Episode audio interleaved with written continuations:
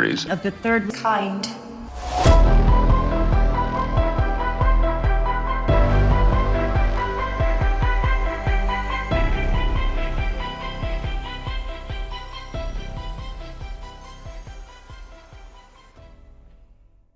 Welcome to Theories of the Third Kind. My name is Aaron, and I am one of your hosts today.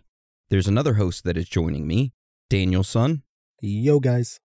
Now, real quick, before we start today's episode, I just want to say that if you would like to support the show, then there's a few ways that you could do that. One of the ways is Patreon. Each week, we release a Patreon exclusive episode that only Patreon supporters can get access to. To sign up, it's only $5 a month, which is only 16 cents a day.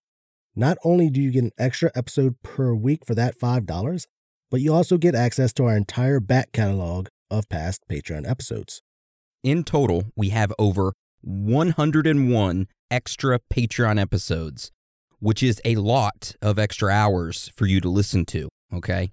Now, to see the full list of Patreon episodes, go to our website, theoriesofthethirdkind.com, and click on the Patreon episodes tab. There, you'll be able to see that entire list of past Patreon exclusive episodes that we have published. Also, today we added another Patreon exclusive episode, which is over the Yuba County Five, which is about five guys that end up going to a basketball game and on their way home end up on a mountain and go missing. So you get access to that episode as well as all of the others for just $5. Now, if you can't afford a Patreon membership, but you want to help us out, then you can leave us a written review on iTunes or on Spotify, and that helps us out a lot. However, don't feel pressured to leave us one. If you don't want to, then that's fine. We just want you guys, girls, aliens, reptilians, Bigfoot, Sasquatches, Chupacabras, ghosts, Illuminati members, underground lizard people, whoever or whatever you are, to enjoy the show. And that is the end of the announcements. So today's episode is over the Charley Project. So, how this episode will go today is we'll talk about what is the Charley Project, and then we'll go into some notable cases, and then strange facts and findings, and then theories, and then wrap it all up with our own personal thoughts and theories. So, with that being said, let's get into today's episode. In 1997, almost 1 million people in the United States went missing. 75% of those missing individuals were children. This horrifying fact is rarely talked about by the media, and over the past few years, many of these crimes have been uncovered. However, a lot of people are still unaware of them. For example, were you aware that for almost 25 years, a woman ran an adoption agency who would kidnap children and then sell them to rich families? Today, we cover strange and horrible stories like these that are all being kept on a public website that collects information on individuals who have disappeared. This is the Charley Project.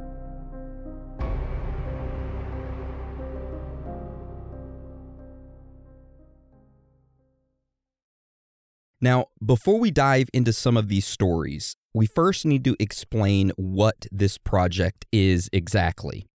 So, Dan, can you tell us a little bit about it? What is the Charley Project? Well, it is a public website that collects information on cold cases of individuals in the United States who have been missing for over a year. Now, the Charley Project doesn't actively investigate these missing cases. It just acts as a website that documents as much information as possible about these cases into a database for the public and law enforcement to help solve them. So that's what the website is. I mean, it's pretty upfront. And before we get into some of the odd missing cases of individuals, I wanted to talk a little bit about statistics real quick, just to kind of give you a overview of all this. And just an FYI, we have mentioned these statistics before in a past episode, which is the Missing 411 episode that we published in June of last year. But like I said, I figured it would be helpful if we mentioned these statistics again. All right, Dan, tell us some statistics about missing people. So get this. In the year 1997, the United States had 980,712 people that were reported missing. That was just in 1997. To break that down even further, that is 2,687 people reported missing every day, or 112 people reported missing every hour. Two people going missing every minute in the United States. Damn, math. You're good at it. Crazy. And yeah, those are some crazy statistics. Now, since 1997, the numbers of missing people in the United States has gotten a little bit better. But still, I mean, last year, for example, in 2021, 521,263 people went missing in the United States. And just a little FYI if you don't believe us, you can find all of this information at the NCIC, which is the National Crime Information Center website. So you can go there, you can fact check us if you want to. All right. Anyway, so 521,263 people went missing last year in the United States. And to break those numbers down, that is roughly 1,428 people going missing every day, or roughly 60 people missing every hour, which is insane. I mean, that's better than what it was in 97, but still. Yeah, it's almost cut in half, but still, that is a lot of people missing every year. I didn't think it'd be that much, but apparently it is. So, another thing worth mentioning is that these numbers of missing people each year are also broken down into multiple different categories. One of them being by age, which consists of only two age categories under the age of 18 and above the age of 18. So anyone under the age of 18 is classified as a juvenile when missing, and anyone over the age of 18 is classified as, well, an adult. And guess what? In 2021, the number of missing people under the age of 18 was much higher than those 18 and over. Oh, yeah. So that number of 521,263 people that went missing in 2021, well, get this 337,195 of them were children under the age of 17. And of course, 184,068 of them were adults over the age of 18. And to break this down a little bit further, that's 65% of everyone going missing in the United States last year was under the age of 17. So it tells you that Oof. children are the primary targets. All right. So, needless to say, those numbers are pretty horrifying. And that is what the Charley Project website was wanting to try and help fix. This website allows people to search through cold cases of missing people in the United States to help and try to solve them. Now, before we get into strange facts and findings, we're first going to go over some notable cases of people that have been mentioned on the Charley Project that have disappeared and were never found. So, Aaron, can you start that off for us? Absolutely. All right. So, the first disappearance case that we're going to talk about has been described as one of the most baffling mysteries in Oregon history, and it involves a girl named Barbara Martin and her entire family. So, Barbara was a 14 year old girl who lived in Portland, Oregon, and at that time she was a freshman at Grant High School. So, on December 7th, 1958, Barbara, her father Kenneth, her mother, and her two sisters, Susan, who was 13, and Virginia, who was 11, they all gathered up into the family's Ford station wagon and went to go purchase some Christmas decorations. Something worth mentioning real quick is that Barbara, Susan, and Virginia weren't Kenneth and his wife's only kids. They did have another older one. His name was Donald, and at this time in December of 1958, he was in the Navy and stationed in New York.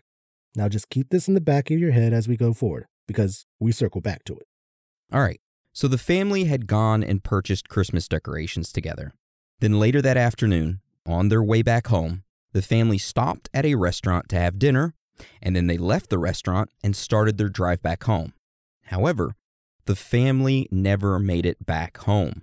A few days later, the neighbors started noticing, hey, where's the family at? And some extended family started noticing, hey, they're not picking up the phone, they're not at their house. So the police were eventually called and they ended up going to the family's home. They picked the lock, went in, and they found that everything in their home was left undisturbed. that no one had broken in, and like everything was kind of just the same how they left it. The police then opened up a missing persons case and started an official investigation. However, for months, the entire family remained missing. And just an FYI, real quick, this may seem like a simple family gone missing case, but it isn't. It gets very weird. Oh, yeah.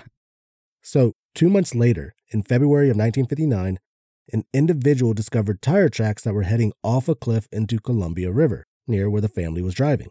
The police were alerted, however, they didn't really search the river or look into it. Then, in May of that year, a river drilling rig near where the site of the tire tracks were reported a few months prior, well, that drilling rig, their anchor had hooked onto something heavy in the river.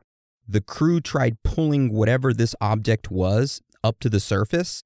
However, the object that was stuck on their anchor came loose and fell back down into the bottom of the river. And the crew never actually saw what they actually hooked onto. They just knew it was something big and heavy. A few days later, the bodies of 13 year old Susan and 11 year old Virginia were found downstream. An autopsy was performed, however, the cause of death could not be determined due to their bodies being extremely decomposed. It is worth noting that 11 year old Virginia had a hole in her head. So, after Virginia and Susan's bodies were found, the police continued their investigation. They attempted to search the river for evidence. However, during their search, a diver nearly died. So the police were like, no, no, no, we're not doing it anymore. And uh, following that, the police decided to make an announcement. The police stated that they believed that the entire family had died and that one of two things happened to them that they either accidentally drove their car into the river or that the family was possibly abducted and were inside their car as it was pushed off the cliff into the river. They kind of just were like, hey, this, one of these two things happened, which is like, okay, it's obvious it's one of those two things, you know? Yeah, if it was the second thing, they would actually have to do more investigation to find out, right? Yeah, but they were just lazy. Yeah. So, shortly after that announcement, someone in that town was walking along the road and they actually came across an abandoned stolen car. And the person started looking through it.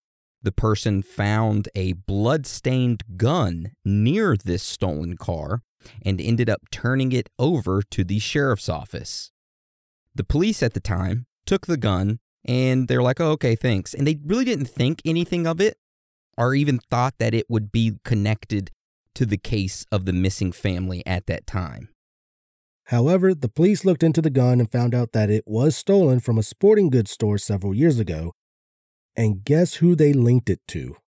Donald, the oldest child of the family who was in the Navy and in New York at the time of the family's disappearance. So the police started to look into him.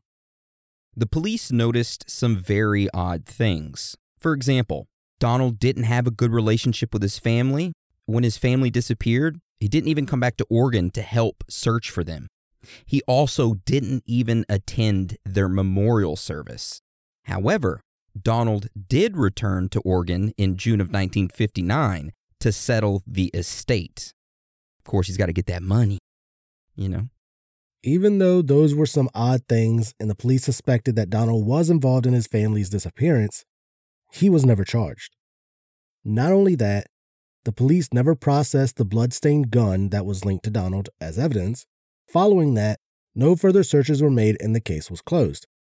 Donald ended up dying in 2003, and to this day, the remains of 14 year old Barbara, her father Kenneth, and her mother were never found.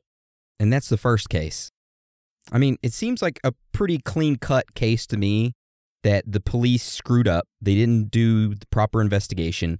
The son came home, stole a vehicle, shot and killed his family, pushed the car off a cliff, they ended up drowning. He ended up abandoning the vehicle, abandoning the firearm, went back to the Navy, had an alibi that checked out. So the police didn't really suspect him until they found the gun, which at that point, when they processed it, they never entered it in as evidence, so it couldn't be used against Donald. I mean, also, though, it could look like someone tried to frame him, to say that he did join the Navy. If he's stolen that gun, he can't take that with him to the, like, you know, joining the Navy. They're going to know that it was stolen. Yeah. So he left it at the house. Someone used that gun to frame him because they knew he didn't have a good relationship with this family. I like that. Maybe it was Kenneth, the father. It could have been. Yeah, shot and killed the family and then, uh, you know, pushed it off into the river and then left. Yeah, because we'll never know if Barbara, Kenneth, and the mother are in the vehicle or not, or because the police decided to call off the search in the river. Yep. Bad diver. Yeah, bad diver, exactly. Send us down there. Eh, eh nah. I, first of all, I don't like diving in, in rivers, and I don't want to dive down and see a dead body. I'm I'm good with just seeing like crabs and lobsters and stuff. Give me a rope and a heavy duty magnet on the end of it. We'll get that car. We'll get it out of there. All right. So let's go on to our next case, which is the disappearance of four year old Marjorie West. So on May 8, 1938, Marjorie, her 11 year old sister Dorothea, her seven year old brother Alan, and her parents attended a church service in their hometown of Bradford, Pennsylvania. After church, the family decided to have a Mother's Day picnic in the White Gravel area, which was a 40 minute drive from their home. Now, just a little side note I tried looking up this White Gravel area and I couldn't find any pictures of it, but throughout this story, when they talk about this White Gravel area, it just sounds like an area where like they dig up gravel and it's all white. It's like, why would you want to go there to have a family picnic, especially it being 40 miles away? But whatever. The family arrived at the gravel area and had a picnic.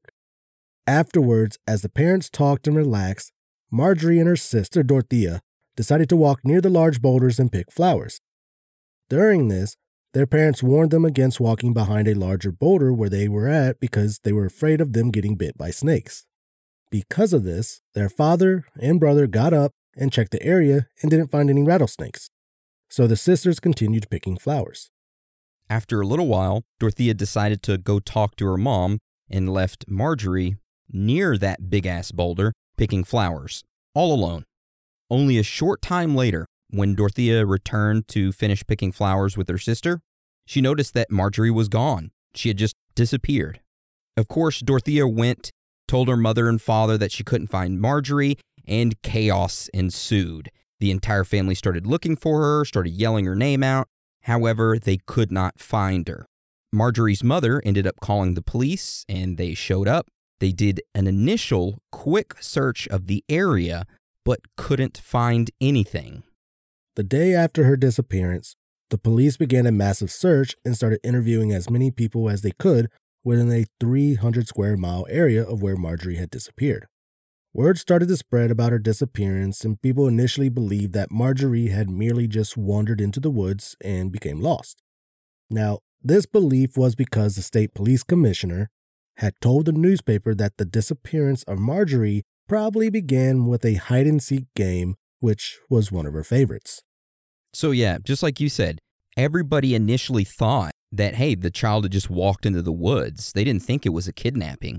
And because of this belief, that, you know, Marjorie had just wandered into the woods, this got thousands of people in the surrounding areas to join in and help search for her in this countryside.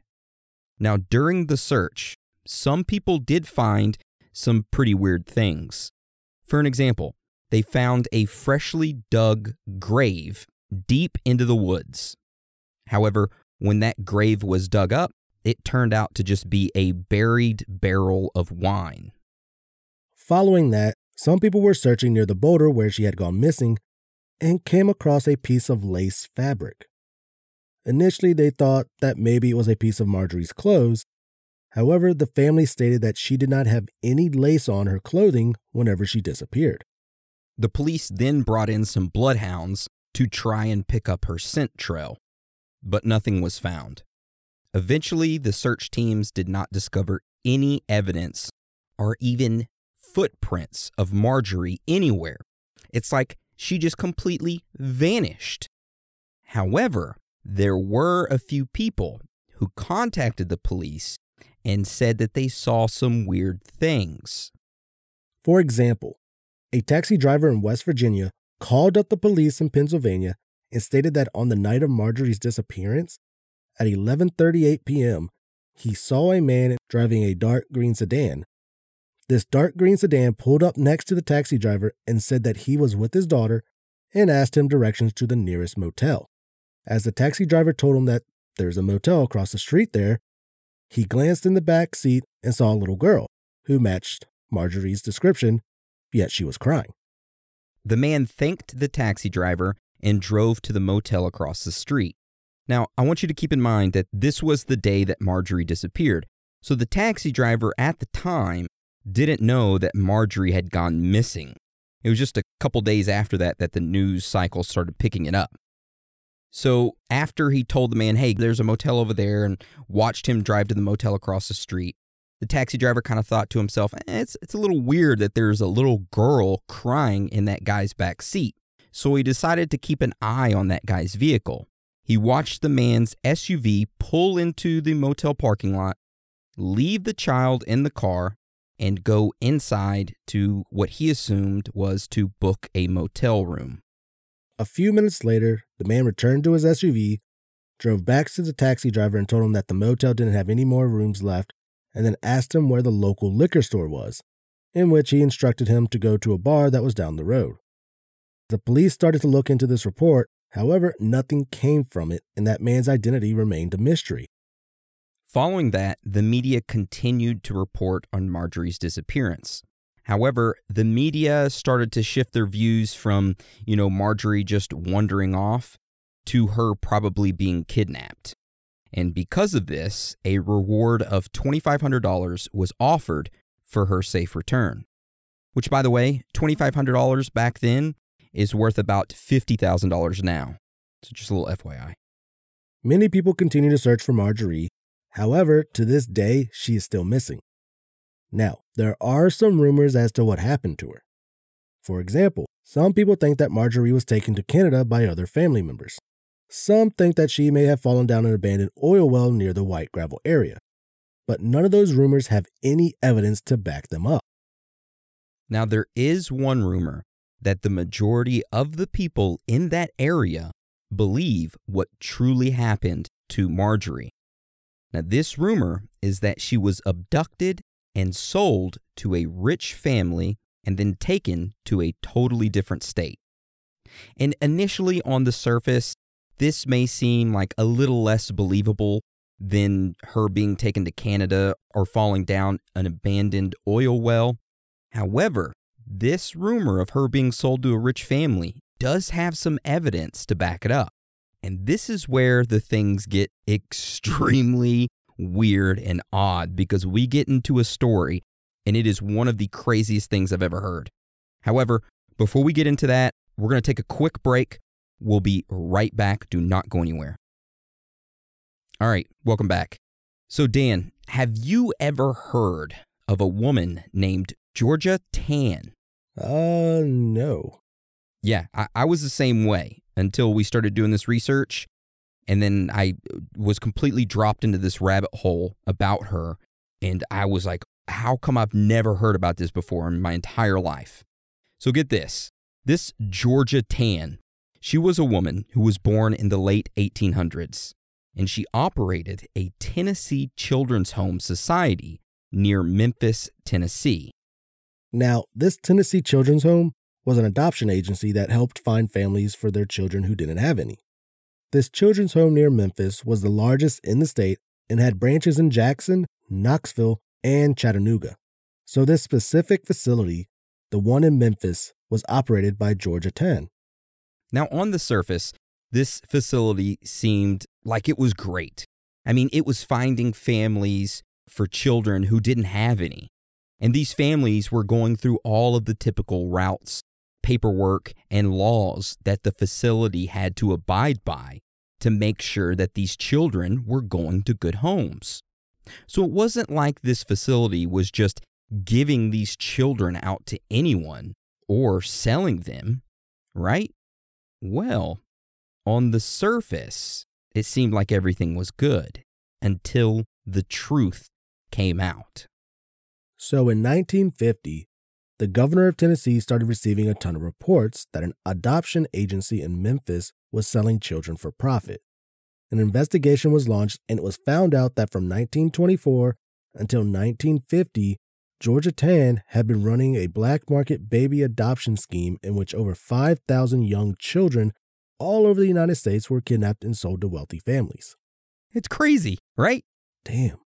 Now, before we get into the meat of this, let's jump back real quick and talk about the law in Tennessee at the time when it came to adoptions. All right. So back then, Tennessee law made it illegal for these adoption agencies to sell children. You couldn't go up there and be like, hey, I want to purchase a child. That was illegal. Instead, these adoption agencies would charge for their services. So, this Memphis agency that was run by Georgia, they would charge about $7 to families that were adopting a child in Tennessee. So, at this time, Georgia, as she was running this facility, this adoption agency, she was noticing that there was a market for rich, out of state families that were wanting children. And these rich families would pay a premium for them. So, Georgia, being an entrepreneur, she decided to start up a black market ring of selling children to rich families. Now, how this would work is that these rich families would reach out to Georgia, and Georgia would then send a few people who worked for her that were in on this scheme to those states where those rich families live, and they would meet up with those families. The people who worked for Georgia would explain to the families, hey, you, you got to pay this, this, and this. The rich families would then write a $700 check per child and make it out to Georgia. Now, this check was then deposited and kept in a secret bank account under a false corporation name. Now, as disturbing as this is, it only gets worse. So initially, you would think that these were like orphans or children that were neglected. However, that is not true. Georgia would use a variety of methods to get these children. For an example, she would talk to poor single mothers and get them to turn over their children to her facility in Memphis.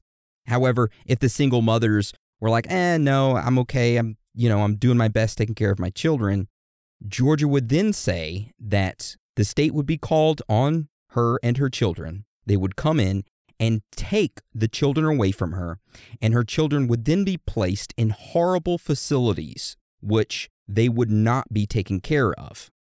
So, in since she's saying, hey, I can take your children now for you and place them in my good facility, or I can call the state and have CPS come in and take your children from you, and they'll place them in a horrible facility. She was manipulating these single poor mothers into signing over their kids. And that's how she got some of these kids, which then she would turn around and sell them to rich families. Another way that Georgia got children is that inmates at Tennessee mental institutions and other prisoners of the state who were pregnant, whenever they would have their baby, it would be taken from them and given over to her facility. Which then she would turn around and sell to rich families. Oh my God. And a judge was in on this, which we find out later on. Spoiler alert. A judge Oh, was in on all this, which, This is insane. yeah, it's nuts. Now, you would think that initially that would be plenty of children for her. However, apparently, the demand from rich families wanting children was extremely high. And to meet this demand, Georgia would often kidnap children. That's including, you know, her going to these single poor mothers and intimidating them and getting them to sign over their kids and the inmates and prisoners. She would also kidnap kids. I want to beat the hell out of Georgia right now. Oh, yeah. so, in some cases, single parents would drop their children off at nursery schools, just like how they would every day. You know, they would go drop them off at nursery school that they were paying for, go to work, and then they'd drive back to the nursery school, pick their children back up after work, and then go home. However, on various occasions, whenever these certain parents would return that afternoon after work to pick up their children, the nursery school would tell them, the parents, that welfare agents of the state had came and taken their children. When in reality, it was Georgia who had came and taken the children and sold them off. So she pretended to be a welfare agent. Yep. Oh, man. So another example would be children taken from temporary orphanages. So let's say a family was experiencing illness or unemployment. They would then place their children in what they thought was a temporary orphanage. The family would then go to the orphanage to get their children back, only to learn that the orphanage had either adopted them out or that they had no record of the children being placed there at all. Georgia would go there and get the children and sell them. My goodness. Now, I know we mentioned Georgia convincing poor single moms to sign over their babies. However, sometimes Georgia didn't even try to like talk to the moms to try to convince them. For an example, Georgia would go to hospitals, find unmarried mothers who had just had a baby. Georgia would go tell the mothers that their newborns required medical care and then take the newborns with her, leave, and go sell them. And of course, when the mothers would ask about their children, hey, where's my newborn at? Georgia would then tell them that their babies had died, when in reality, they had just been sold. Now, to add to even more of this weirdness, is that in 1943, a wealthy businessman donated a mansion to Georgia. This mansion was used by Georgia for her children selling business. The first floor of the mansion was used as offices and intake rooms for various children, and the upstairs was used as a nursery for the newborns. So when the children that Georgia got weren't sold right away, they were placed here in this unlicensed home, aka mansion, where they were often mistreated, neglected, abused, and even sometimes murdered. Yes, murdered. Now, the entire staff of this mansion facility that worked for Georgia, they were all females and they all wore white nursing uniforms, even though none of them were nurses and none of them had any medical training. And it was reported that almost all of them were addicted to some type of substance. Now, the children who were difficult to deal with or hard to sell, these nurses would frequently sedate them or just allow them to starve to death. Some of the children who passed away were buried in a cemetery in Memphis. However, the majority of the children were never accounted for, and the exact number of deceased children remains unknown. However, some estimate that it is around 500 children who died due to mistreatment. And just a random knowledge nugget in the 1930s and 40s, Memphis, Tennessee had the highest infant mortality rate in the nation. And you know what this was caused from? Georgia. All because of her. Jeez. Because of her agency and her mansion that she kept these kids at. They were dying so much that they were causing the infant mortality rate in Memphis to become the number one place in the United States. So, in the end, the investigation found out that Georgia had kidnapped and sold over 5,000 children to families in New York and California. Once this news kind of came out, both of those states, New York and California, they vowed to take action. They were like, we're going to return these kids back to their parents. However, there was no investigation into the child adoptions that occurred. The states didn't do anything, and no children were brought back to their families. I bet there was like no paperwork at all. I didn't mention this, but yes, uh, all the paperwork was shredded by Georgia. In regards to Georgia Tann, she ended up dying of cancer actually three days before the state filed charges against her. Also, a judge that helped Georgia out in this black market selling of children was investigated for receiving bribes. However, the state of Tennessee never filed any charges against the judge, and she retired shortly after and then died in 1955. Now, that is the story of Georgia Tann. And I know we kind of dove deep into her and her kidnapping kids, but what does that have to do with Marjorie's case and her disappearing while picking flowers? Well, like I mentioned, there is a rumor in that town that everyone believes, and it is that Marjorie was actually kidnapped by the ring of people that Georgia had employed to steal kids for her. Georgia then sold Marjorie to a family in either New York or California. And that is what a lot of people believe what happened to Marjorie. However, to this day, no one knows what truly happened to Marjorie, and she still remains, you know, missing, even though she's probably dead because it's been like a long time. All right. So before we get into this next case, we're going to take a quick break. It's our last one. Don't go anywhere. We'll be right back. All right. Welcome back. So, this last case that we're going to talk about is over the Sodder children. Ooh.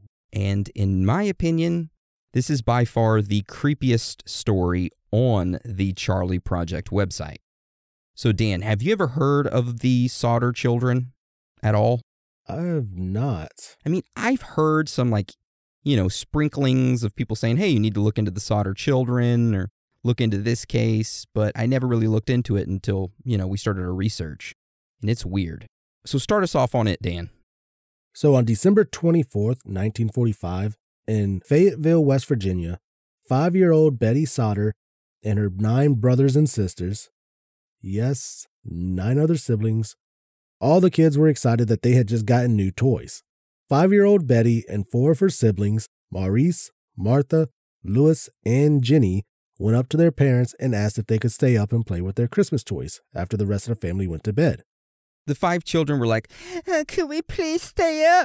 You got any games on your phone? You got you can I play on your tablet, Mama? No, f- you go to bed, man. It's my tablet, little little bastard. Speaking of tablets, I was trying to use mine yesterday. Last person to use it was my nephew. I had uninstalled 138 games, Oh my god. and there were still six pages of games left that I still have to uninstall. I couldn't update Amazon Kindle on my tablet because there were so many games. Damn, dude, you need to put like a passcode on that so he can't install any games on it. That's nuts. Last time I had to put a code on it so he couldn't spend any money because he spent over 100. Ooh, good. It's okay. That that was my fault. I'll be whooping some ass. No, it was my fault. I should have put a passcode on it. Didn't even think about it.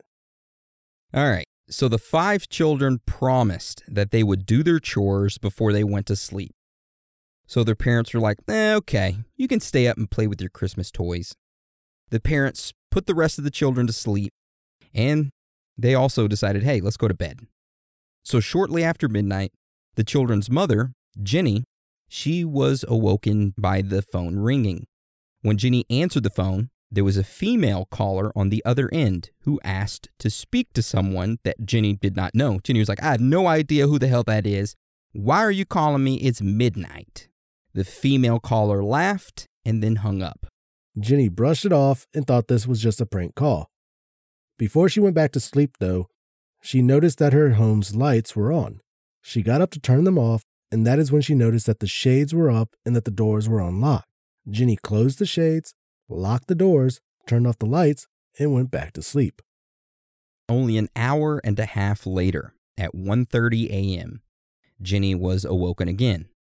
Except this time, it was by a noise that was coming from her roof. Jenny got up to check the noise out and then quickly realized that, oh shit, our house is on fire. So she yelled for her husband and children, hey, house is on fire, get the hell out of here! Jenny, her husband George, two of their sons, and one of their daughters who was carrying the baby of the family all had made it outside. However, the kids that were allowed to stay up and play with their toys, Maurice, Martha, Louise, little Jenny, and Betty, they were all missing. At this point, the family started freaking out, so George tried to find a ladder which was kept near the house so he could climb up to the children's bedrooms, but the ladder had disappeared. So the family had to sit there and watch their home burn, thinking that the five other children were still inside. That's gotta be a horrible feeling, man. Oh, I couldn't imagine. It's gotta be. So, 45 minutes after the fire had started, the entire home was burned to the ground. The fire department then showed up. It's like, dude, you're a little late, huh? it's been 45 minutes. Where the hell you been? Anyways, the fire department showed up, did an investigation, and determined that the fire was due to faulty wiring in the home. The ashes of the home was examined to see if they could find any trace of bone or human organs. However, none were found. Even though no trace of the children were found in the fire, the local coroner ruled that the five missing Sodder children had died in the fire.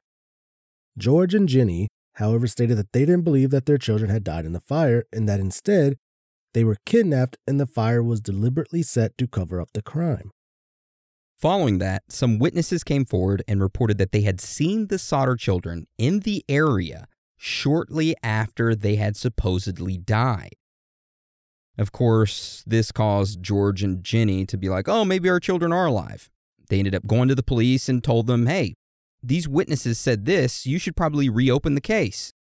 However, the police were like, mm, no, and they refused to look into the witness accounts because they believed that no crime had been committed. Man. Yeah. Now get this 23 years later, in 1968, George and Jenny received a photograph in the mail of a young man in his mid 20s. On the back of the photograph were these words Louis Sodder. I love Brother Frankie. Then it says ILIL boys, so Illa boys, and then A90132. So, of course, the Sodders believed that this was a photo of their son Louis as an adult. However, they were unable to verify it. They were never able to figure out who sent the photograph and if the man in the photo was actually their son or not. So, for the rest of their lives, Jenny and George searched for their missing children. They got multiple billboards and advertised rewards on them for their children's safe returns. Then, in 1969, George passed away, and then in 1989, Jenny passed away. Both of them died not knowing the truth as to what truly happened to their children. Man, it's heartbreaking. That really is. Man. And then someone was pretty much taunting them. Yeah, I think with that, I think um, the children got abducted, and then, yes, somebody was taunting the family. I just don't get why Jenny wouldn't go look to see if, you know, the children are in bed after she saw the lights on and the doors were unlocked. Yeah, I don't know. I don't know. Yeah. Anyways, all right. So those are some cases that came from the Charley Project website. And uh, now we're going to transition into strange facts and findings. So, Dan, can you start us off with those? Of course. All right. So, our first strange fact and finding is about some more statistics about missing people. Now, earlier in the episode, we discussed the hundreds of thousands of children that are reported missing in the United States every year. However, those statistics on missing children in the United States do not hold a candle to the amount of kids that go missing in the entire world. So get this it is estimated that 8 million, M, million children go missing each year worldwide. And even though those numbers are, are pretty crazy high, it still isn't all of them. Because even in countries like Africa, Asia, and Latin America, they don't even keep count of missing children. In fact, in many of those places, there are like no specific laws for these missing children. These countries don't have any established protocols or central missing child registries, which makes it more difficult for families to find their missing kids. And because of this, in 1998, the International Center for Missing and Exploited Children created the Global Missing Children's Network to help families in these countries that don't keep a database. Now, this Global Missing Children's Network is a multilingual database that features photographs and information about missing children from around the world, which is a good thing. Now, some other statistics that we haven't mentioned is that the United States does not track the number of Americans that go missing in a foreign country. So let's say you go visit, I don't know, Italy or some other country and you go missing. United States don't give a shit. They don't even keep a tally of it, you know? However, they do keep track of how many people that have disappeared on cruise ships. So get this, which is totally odd, but from 2002 to 2007, 30 people have disappeared on cruise ships. 30 people. I mean, where the hell did they go? Did they just get thrown off the ship? That's the only logical thing that happened to him. Maybe getting drunk, going on to the balcony and leaning over too far and bloop. Yeah. But you figured that boats like that would have cameras in those, you know, high risk areas or you know, even along all the edges to see, like, hey, okay, yeah, we have proof that this person, you know, fell off. Or maybe these are the cruises that actually stop to where people can get off the ship to go on to like islands and stuff. Okay. And that's when they get kidnapped because they don't they don't go around telling to make sure everyone got back on the ship. Yeah. Highly doubt that. Hmm. Too many people. Yeah. Okay. All right. So, Dan, hit us with this next strange fact and finding. Now, our next strange fact and finding is about the origins of the name the Charley Project. So, Charley was the nickname of Charles Brewster Ross, who was abducted from his home in Germantown, Pennsylvania on July 1st, 1874, when he was just four years old. His family spent the rest of their lives looking for him in a search that extended over the world and gained international attention. This, of course, wasn't the first kidnapping in the United States. However, it was one of the first highly publicized kidnappings. Sadly, the search was unsuccessful. Charley would remain lost forever. And there is no evidence at all as to what happened to him, and his story has nearly been forgotten. So, of course, the website itself, the Charley Project, was named in honor of the missing four year old Charles Brewster Ross. And that's where the website got its name from, which I thought, you know, we would mention because it is pretty interesting. But this next strange fact and finding is honestly my favorite one. So, our next strange fact and finding is about Ric Flair. Dan, please tell me you know who Ric Flair is. Whoa! Yes. Oh, hell yeah, you do. That right there tells me you know who he is. All right. But if you, the listener, don't know who Ric Flair is, it's okay. I'll educate you, all right? Let me hit you with some knowledge nuggets. So, Ric Flair is regarded by many people to be one of the greatest professional wrestlers of all time.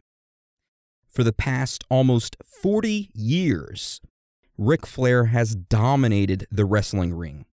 He is a 16 time world champion and was the first holder of the WCW World Heavyweight Championship. Now, when I say wrestling, you're probably thinking, oh, Roman Greco wrestling, where you like get on and wrestle each other on mats. It's in the Olympics. No, this is like on the TV, talking shit to one another in a microphone and then fake hitting each other. That type of wrestling. Okay. Okay. Yeah. So, why do we mention the nature boy Ric Flair? Well, remember that old bitch Georgia Tann who was selling children to rich families? Yep. Well, on February 25th, 1949, in Memphis, Tennessee, Ric Flair was born, and guess what? The Tennessee Children's Home Society, aka the adoption agency run by Georgia Tann, who sold kids, well, they got a hold of Ric Flair's biological parents after he was born and convinced them to sign him over to a family who was looking to adopt. Isn't that nuts? That is nuts. Yeah. The, Ric Flair was pretty much sold to a different family, and the family he was sold to are his adoptive family. His father was a doctor, and his mother, I think, was like a writer, and they were pretty well off. I mean, if they're writing checks for $700 back then, yeah. So if, you know, Georgia Tann hadn't been around and sold Ric Flair to his current, you know, parents, we may have never had the 16 time world champion, woo, Ric Flair. No nature boy? No nature boy. No high styling, profiling, limousine riding, kiss stealing, wheeling, dealing, son of a gun. Damn. If you haven't seen Ric Flair before, go just go on YouTube and type in Ric Flair promo and just watch one of his promos. They're excellent. Oh, yeah. Nature boy. Yep. All right, so now we're going to transition over to theories. And uh, we're going to discuss and hypothesize as to the reason why so many people every year go missing. And we have a few theories on that. So, Dan, tell us this first theory. Okay. So, the first theory is that the reason so many people go missing is that they are being kidnapped and sold. So, we know that Georgia Tann was running a black market for selling babies and children in the 1940s. And we know that stuff like this hasn't stopped. Human trafficking in general is super common and a lucrative business for people to earn a lot of money. 100% it's still going on. It's still going on. But I think it's more than that. I think there's additional stuff, right? It's not just for selling children. And I think our next theory plays a role in it as well. So, our next theory as to why so many people go missing every year is very similar to the one we just talked about, except these people that are being sold is that they're being uh, purchased exclusively for their organs. So, if you haven't listened to our episode uh, titled Black Market Human Organ Harvesting or something like that, uh, I would highly suggest listening to it. We did it a few weeks ago. I think it was like maybe a month or two ago we did that episode. In that episode, we go into super detail about how much money is in human organs and how common it is for people to get their organs stolen and sold. And we also talk about people selling babies and other people trying to purchase them to use them for, you know, organs.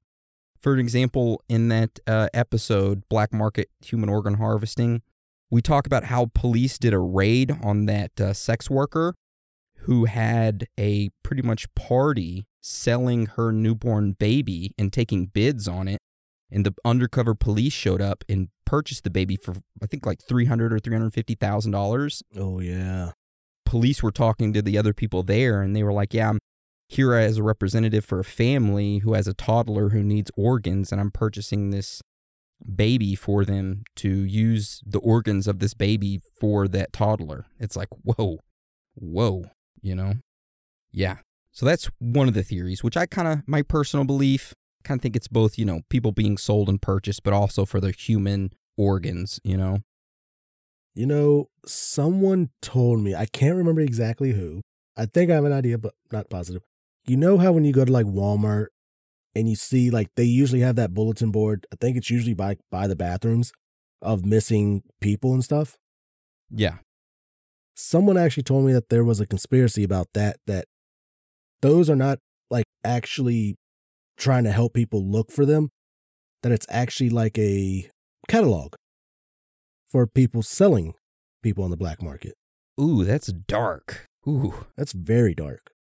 Yeah, so they use the missing children as like a catalog for the elites to look through and say, okay, I want to purchase this, this, and this child. Damn. Yeah.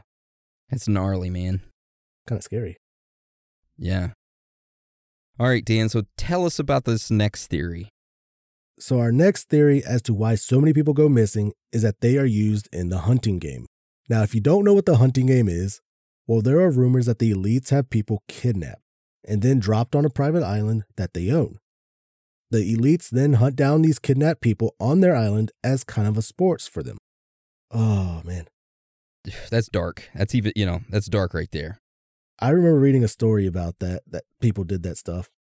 Yeah, we covered that in our um, dark web episode, I think. Oh, yeah.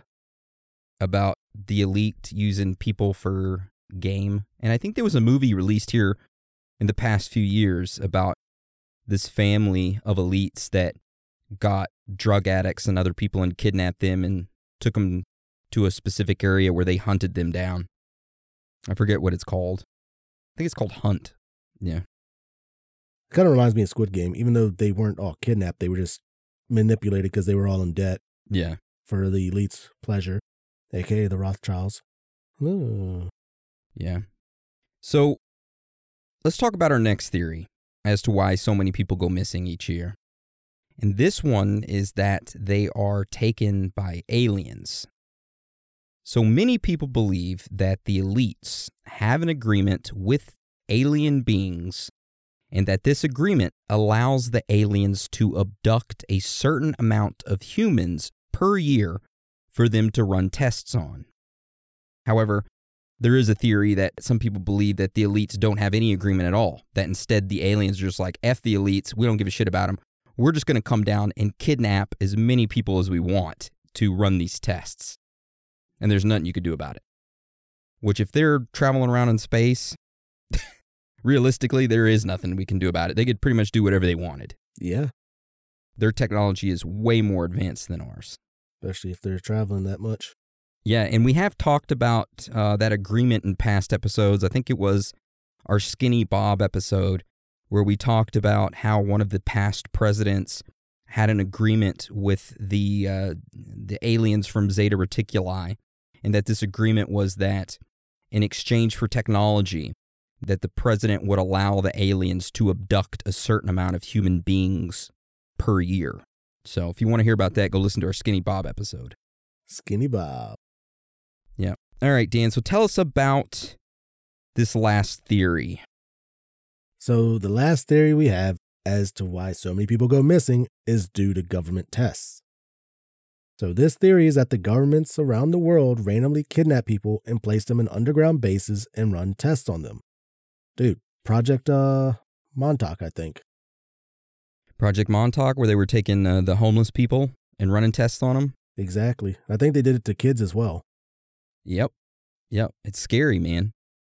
As we were researching this, I did read something that uh, said that Bigfoot is kidnapping all these kids and people, which is kind of hard to believe because, I mean, that would require a lot of Bigfoots. it would. I guess we go into personal thoughts and theories now. And I have to ask you, Dan, what is your personal belief as to why all of these children and individuals around the world are going missing every year? Do you think they're just running away from their home?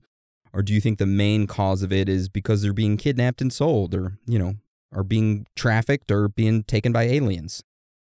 I know for a fact in foreign countries, like in, you know, I'm going to say mostly in Asia and stuff, a lot of kids are being kidnapped and being sold on the black market, you know, human trafficking. They're being sold as sex slaves. Like it happens way too often over there, and no one really cares about it. So I 100% believe the black market, not for human organs, just human trafficking for the kids themselves. I mean, I'm not going to say that the United States is not doing it because I mean we had Epstein Island. Yeah. But the children there were used more as like a blackmail Yeah. For high up political people, you know. And then uh it reminds me of um what's his name? Ashton Kutcher. Yeah.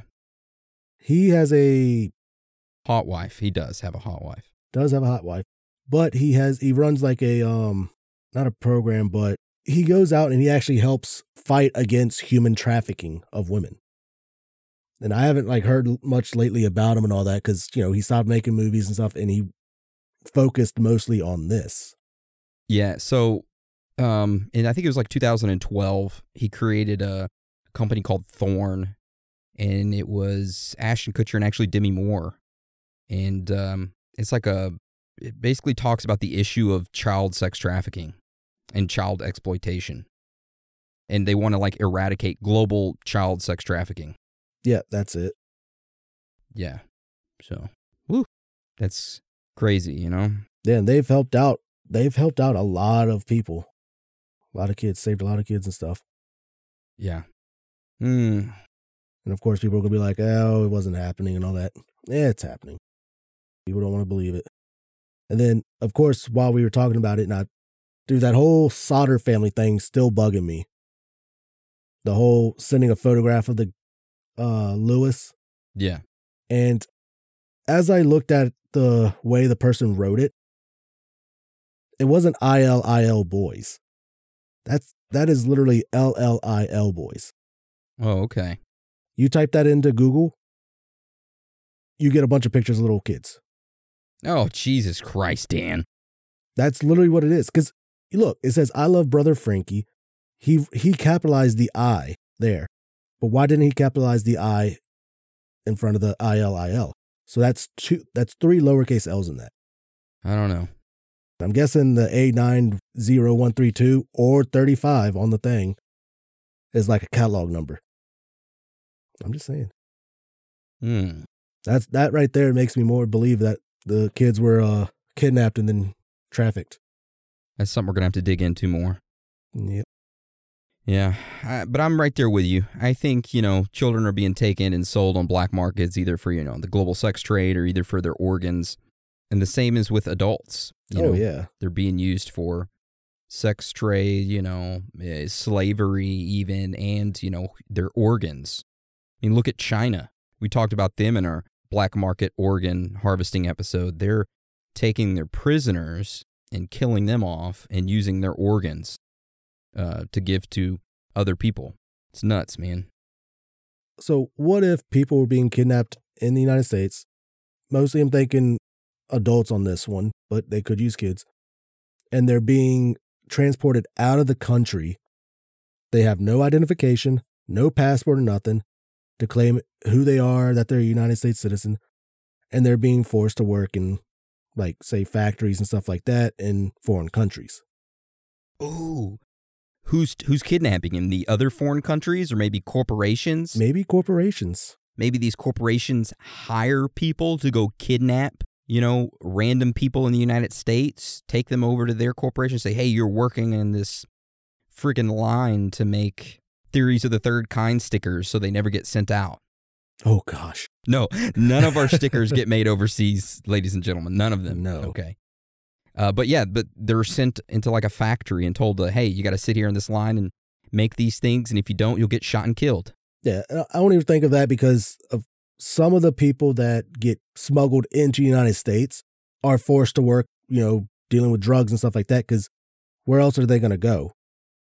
Their their families like hostage and stuff like that, possibly. I'm thinking like, what is it? Uh, Rush Hour. They were doing that shit on that movie. They were smuggling people in, and then Damn, I don't, I don't know. It's been it's been it's been very long since I've seen that movie. yeah, so they were being forced to work to keep their families alive and stuff. I don't know. Yeah. I can see it being happening though. Regardless, either way you look at it, this is horrible. Child trafficking, children getting kidnapped, adults getting kidnapped. It sucks and it's a hard pill to swallow, but it's happening. And the only advice that I could give you is to stay aware of your surroundings wherever you're at. Keep eyes on your kids, please. Yes. Not only on your kids, but yourself as well. Oh yeah. I had a guy in HEB the other day when I went there to go get some Easter eggs, which, by the way, I'll talk about that during our Patreon episode. He tried to touch your dick. But he didn't try to touch my dick. But I'll tell you about the debacle of me trying to find freaking Easter eggs at HEB and all the other stores in Waco, Texas. They were non existent. Anyway, uh, there's a whole conspiracy behind that because somebody was going and buying them all out. Anyway, Ooh. Old man was sitting there following me everywhere I went. I went down the toy aisle, he followed me. I went down the milk aisle, he followed me. I said, damn, dude. We even went up to a cash register to pretend like I was going to check out, and then I walked around and left that cash register and walked back to the frozen food thing, and he followed me there. So I'm like, damn, I'm really going to have to beat this old dude's ass in the parking lot when he tries to kidnap me. Luckily, he quit following me after I checked out, so. Maybe he was just looking at my goodies. You know, I was wearing some shorts that day, had my legs shaved, was flexing them. So, Maybe he thought you were don't know. stealing. He's probably like security or something. What was I stealing? I was looking for eggs. exactly. You were trying to steal eggs. Damn. All right. He's got two eggs in his pants right there. He's stealing. He's not paying for them. Yeah. But seriously, people, be on the lookout. Stay aware of your surroundings. You know, we don't want you kidnapped. We want you uh, alive and well.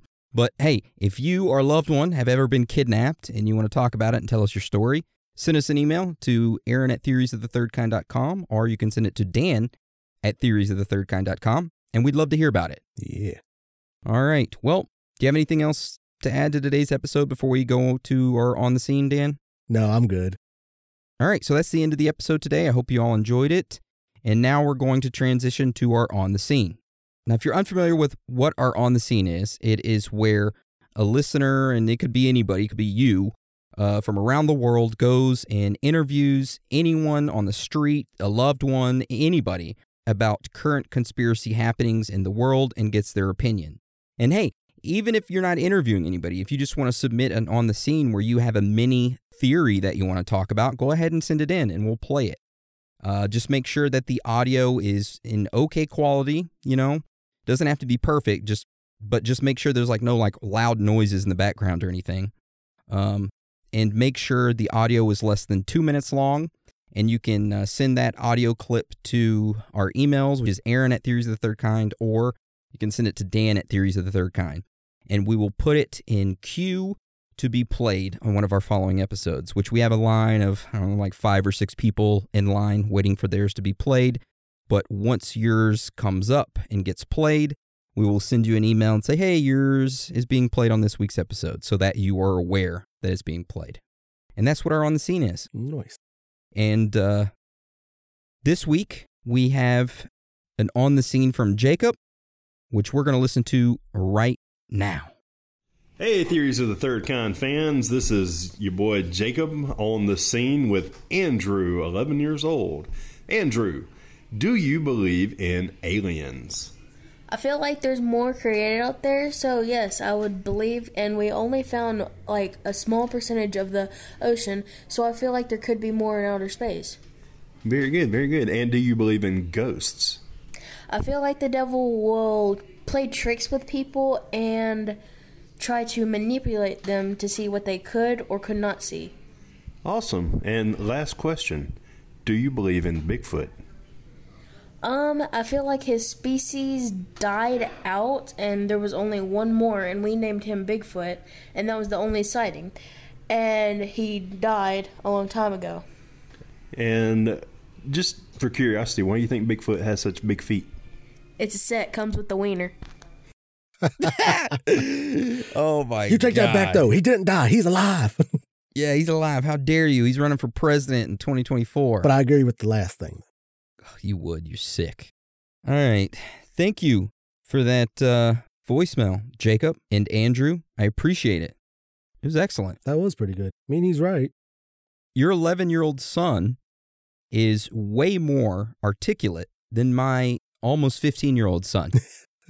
You don't Way talk more. bad about him. I mean, it's the truth. I ask him these things. I'm like, hey, how was school today? It was good. I'm like, huh, wh- what'd you do? Nothing. What'd you learn? Nothing. Cool, man. Did you pay attention? Nothing. What do you think about aliens? Eh, they're cool. I'm like, oh my God, you're like the worst on the scene ever. Oh man, that's not the trend now, Dad. Yeah, it's not cool, Dad. It's like, there's no cap. You know what I mean? I have no idea. Some of the slang he uses, I'm like, man, I'm getting old. What does no cap mean? I think like no cap means like no lie. I think. I don't know. I could be wrong. I'm not hip with the new slang, my guy.